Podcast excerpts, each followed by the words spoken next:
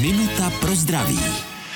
Epidemiologická opatření pomáhají zabránit šíření infekce. Patří mezi ně i mytí rukou? Určitě patří.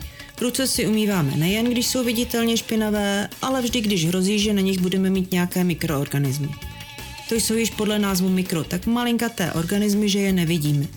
Ruce se mohou zdát čisté, ale jsou zdrojem infekce. Mikroorganismy se nachází všude kolem nás, na klikách, držadlech, vypínačích, automatech, na všech površích i rukou lidí. V období epidemii ve zvýšené míře.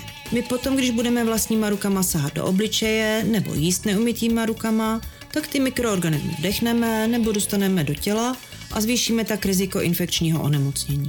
A to riziko můžeme jednoduše snížit tím, že si ty ruce nebudeme zapomínat umývat, stejně jak to připomínáme dětem. Minutu pro zdraví pro vás připravila doktorka Irena Zimenová.